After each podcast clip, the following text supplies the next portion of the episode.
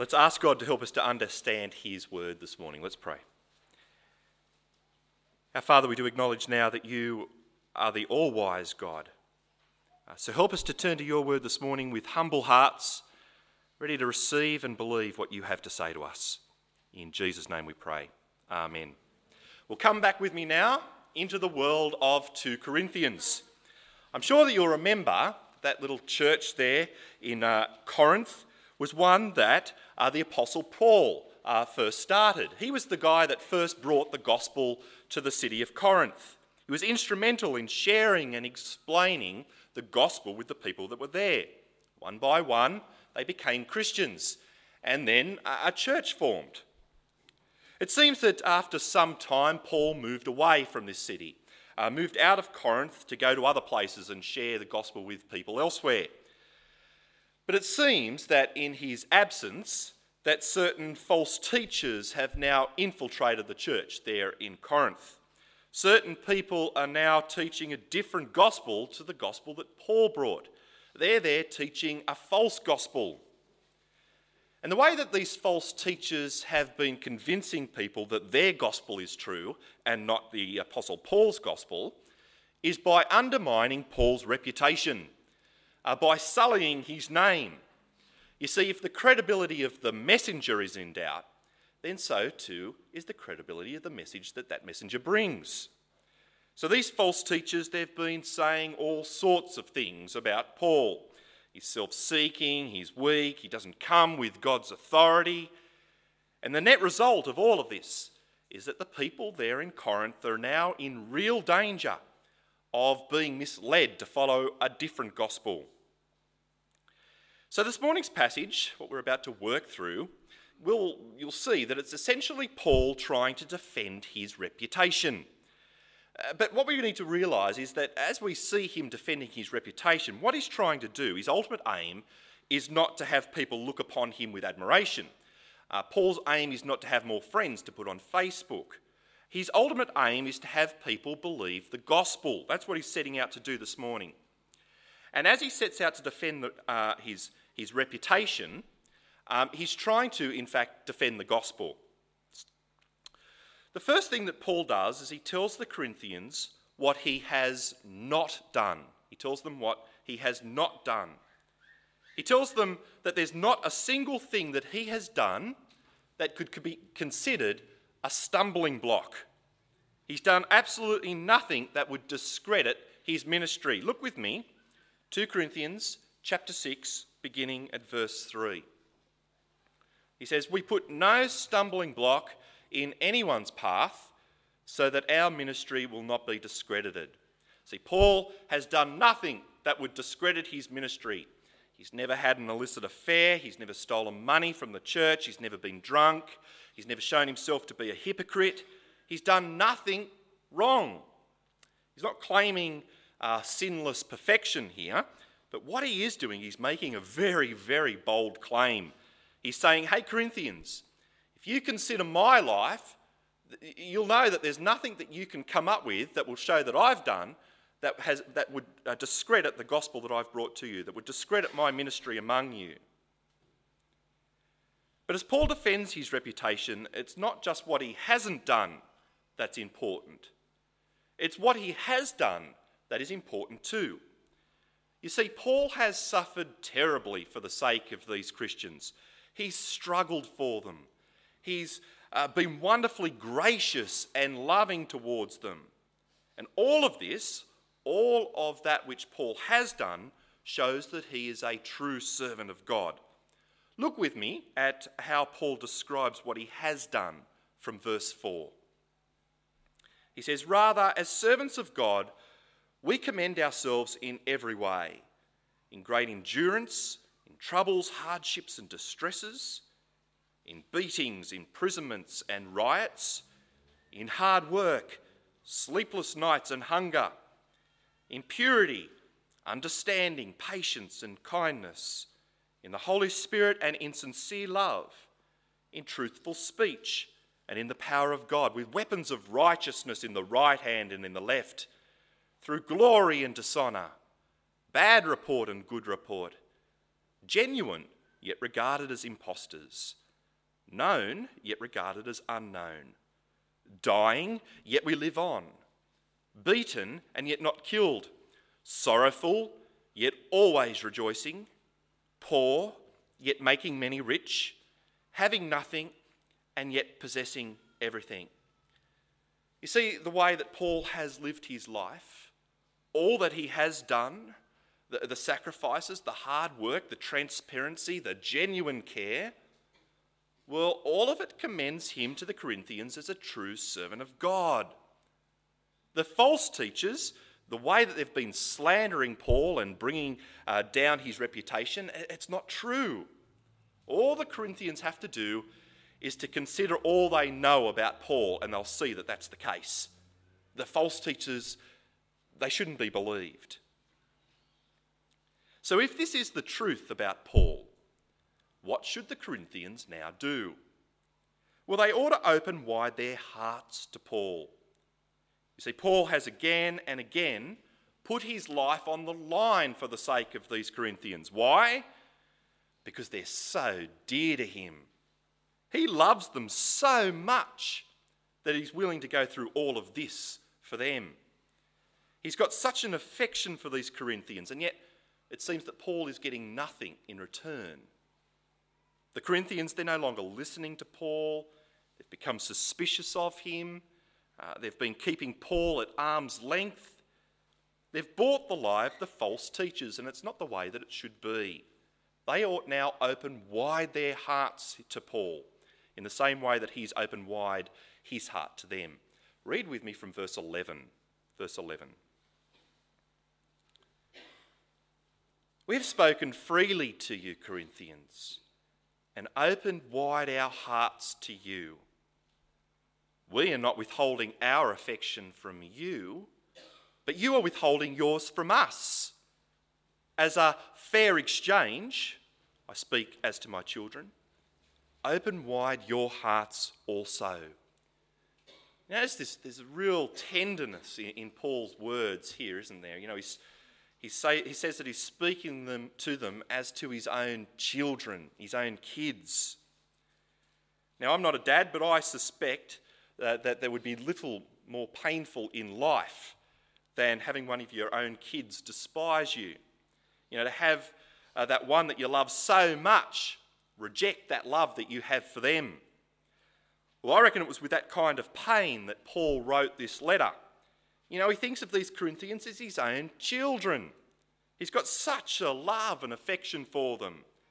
And now Paul's great desire is that they would return the affection that he has for them, that they let him inside their hearts, that they come to love him as he loves them, that they once again come to accept him and to listen to him.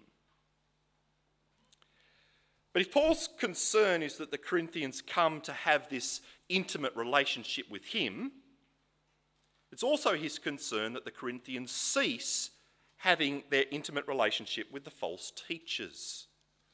Paul goes on now to use the image of a yoke. You know what I mean by a yoke? Uh, that, that wooden frame that you put over the necks of oxen to fasten them together, you know, so that you can use them together to plough a field or use them together to, to pull a cart.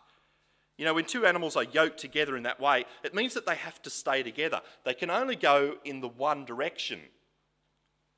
They're fastened together. And so Paul is using that image here as a metaphor, a metaphor of, of, of an intimate relationship. Now Paul tells the Corinthians not to be yoked together with unbelievers. They're to no longer associate themselves with these false teachers. They shouldn't be fastened together with them any longer. Why not? Because the Christ, the Christians in Corinth have absolutely nothing in common with these false teachers. The Christians have God's Holy Spirit living in them. They have become temples of the living God. For them to now be fastened together with these false teachers, well, that would be a little bit like having Jesus tied together with the devil. It, it just, it's just not right. You'll get the idea with me as we read from verse fourteen. Look with me here. Do not be yoked together with unbelievers. For what do righteousness and wickedness have in common? Or what fellowship can light have with darkness? What harmony is there between Christ and Belial, or the devil? What does a believer have in common with an unbeliever? What agreement is there between the temple of God and idols? For we are the temple of the living God. As God has said, I will live with them and walk among them, and I will be their God and they will be my people. Therefore come out from them and be separate, says the Lord. Touch no unclean thing and I will receive you. I will be a father to you and you will be my sons and daughters, says the Lord Almighty. Since we have these promises, dear friends, let us purify ourselves from everything that contaminates body and spirit, perfecting holiness out of reverence for God. You see, the Corinthians, they must now separate themselves from these false teachers. Uh, they mustn't be fastened to them any longer. It's a matter of purity. It's a matter of holiness. It's a matter of reverence for God. Well, all right then, can you see what uh, Paul has done so far in this passage? He said, make room in your hearts for me, Corinthians, as a true servant of God. Have an intimate relationship with me. Have an affection for me.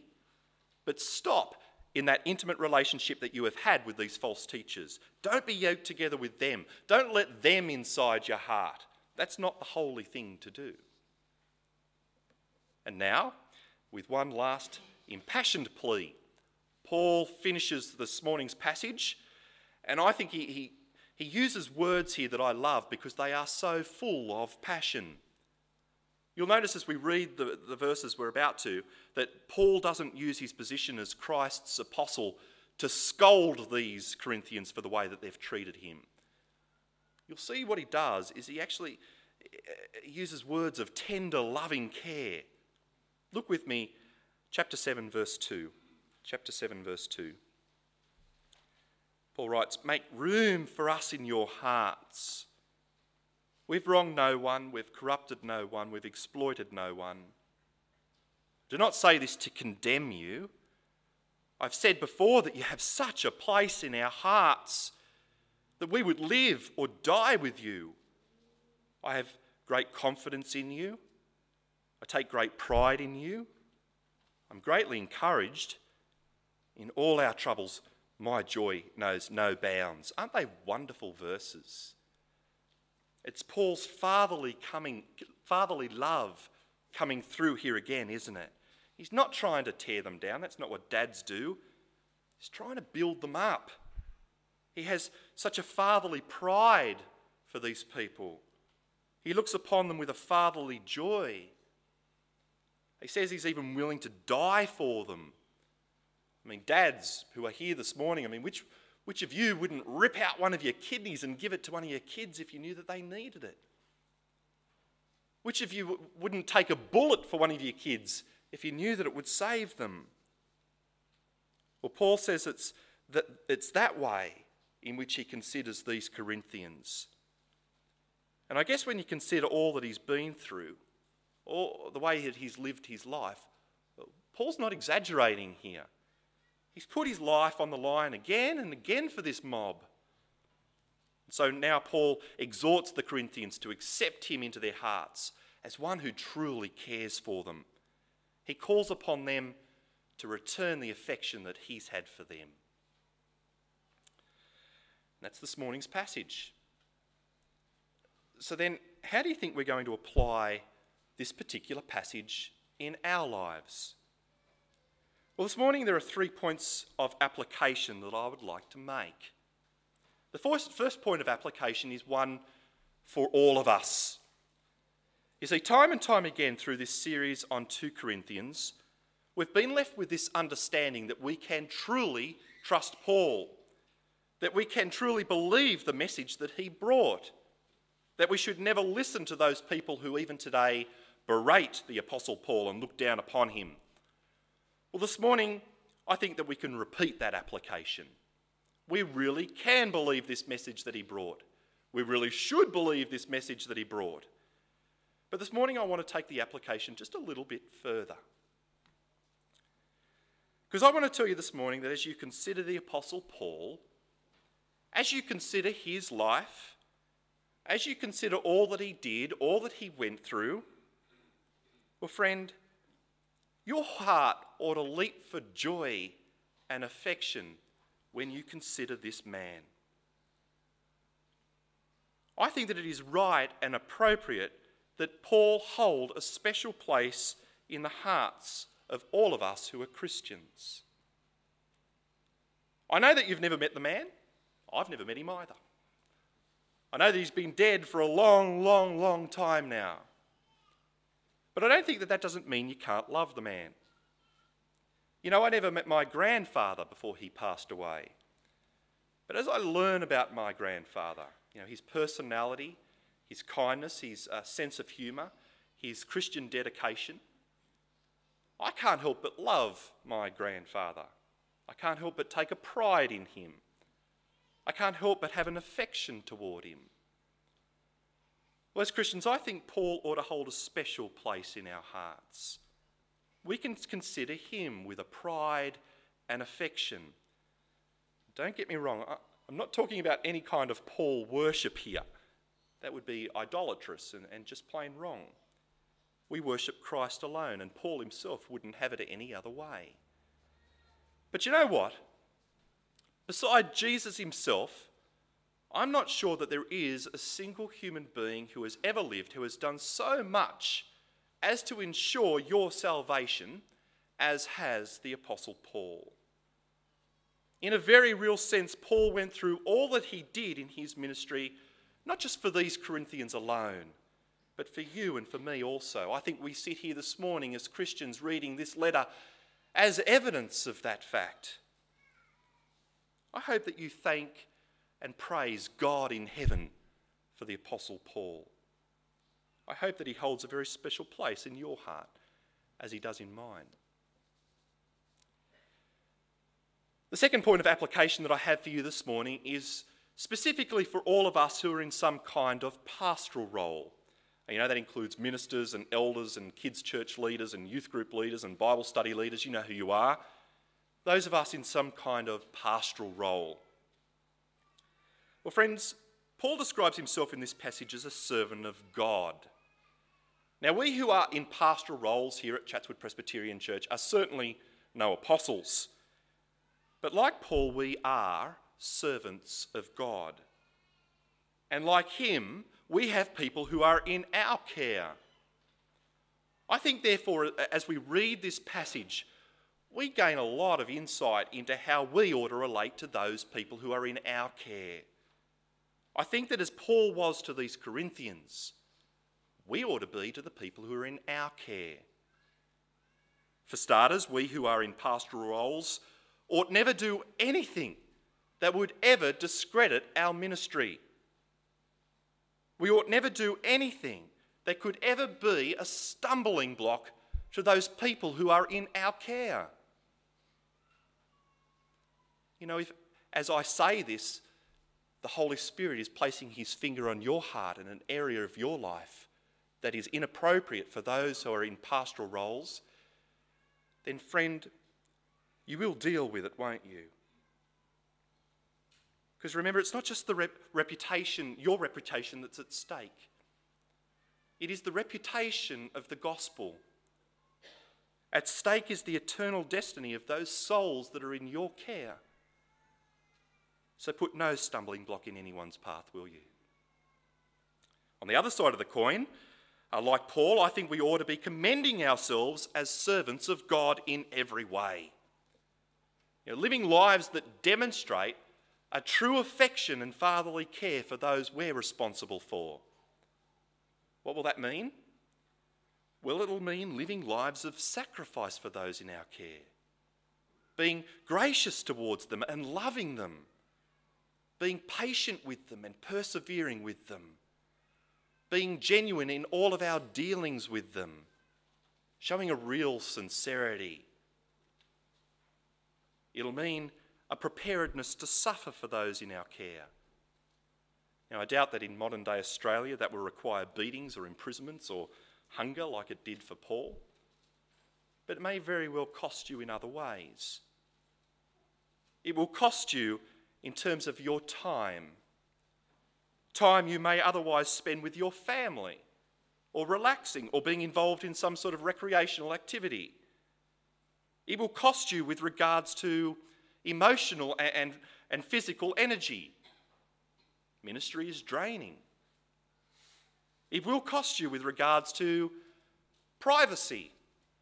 Opening up your heart to people involves sharing your life with them, being on display. It will cost you financially. Uh, ministry materials, hospitality, supporting those in need, it all costs money.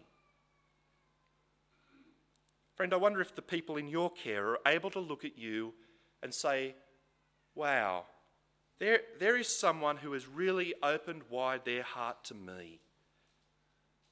There is someone whose life demonstrates a true concern that I know and live by the gospel of Jesus Christ. Friends, think of those that you're responsible for as your own children. Care for them with a fatherly affection. Give them a place in your heart.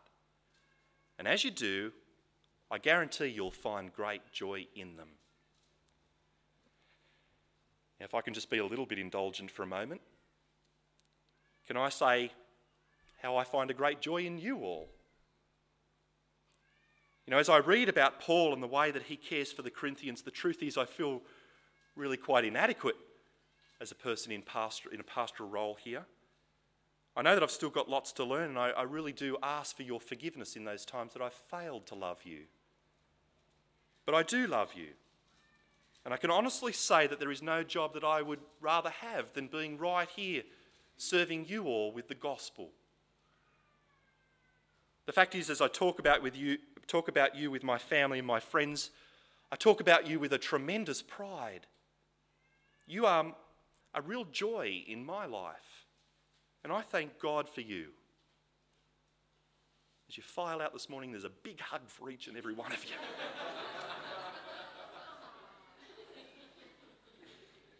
Someone asked me at the Thursday night Bible study if I'd be willing to die for you all, like Paul was willing to die for the Corinthians.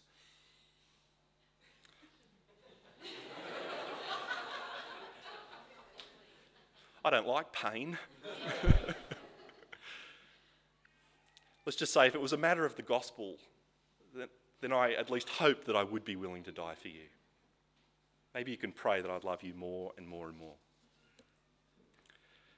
Finally, this morning, I have an application for those who are in the care of others.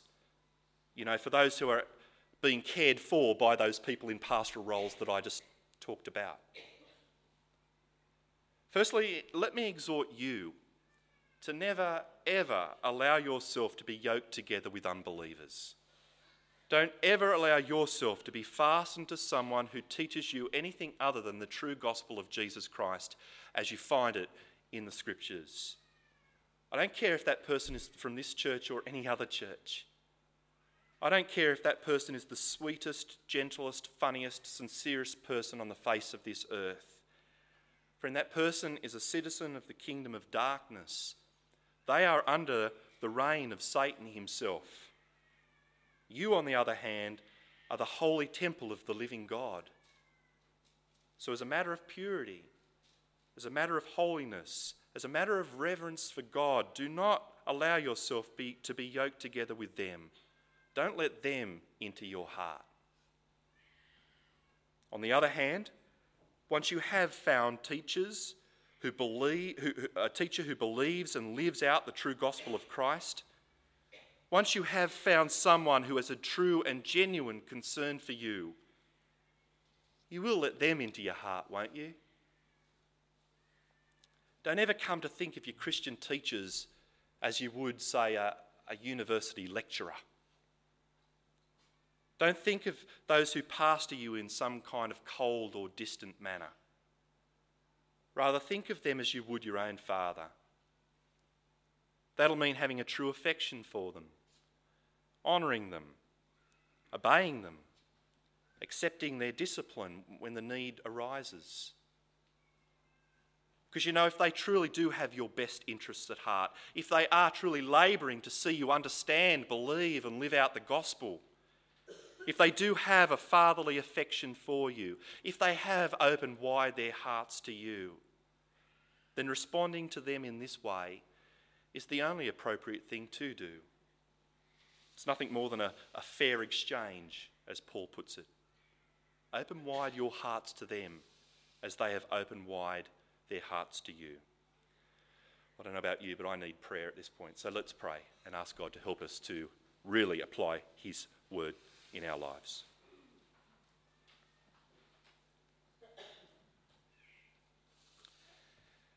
Our Father and our God, uh, we do thank you for the Apostle Paul. We thank you for the way uh, you used him. We thank you for his faithfulness and his willingness to put his life on the line for the sake of the Corinthians, and in a real sense for us too.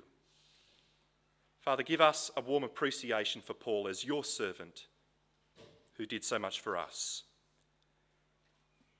Our Father, we pray for those of us in pastoral roles, for those who teach and hold authority in this church. We pray that they would lead upright lives of godliness, never ever putting a stumbling block in anyone's path. Rather, may they commend themselves as your servants, loving those in their care with a fatherly affection, willing to do all that it takes to see them live out the gospel of Christ. And we pray for those of us who are in their care, that we would never be yoked together with unbelievers, but that we would rather open wide our hearts to your servants alone, showing them honour and respect and loving them like fathers. We pray all this in the name of Jesus, our Saviour. Amen.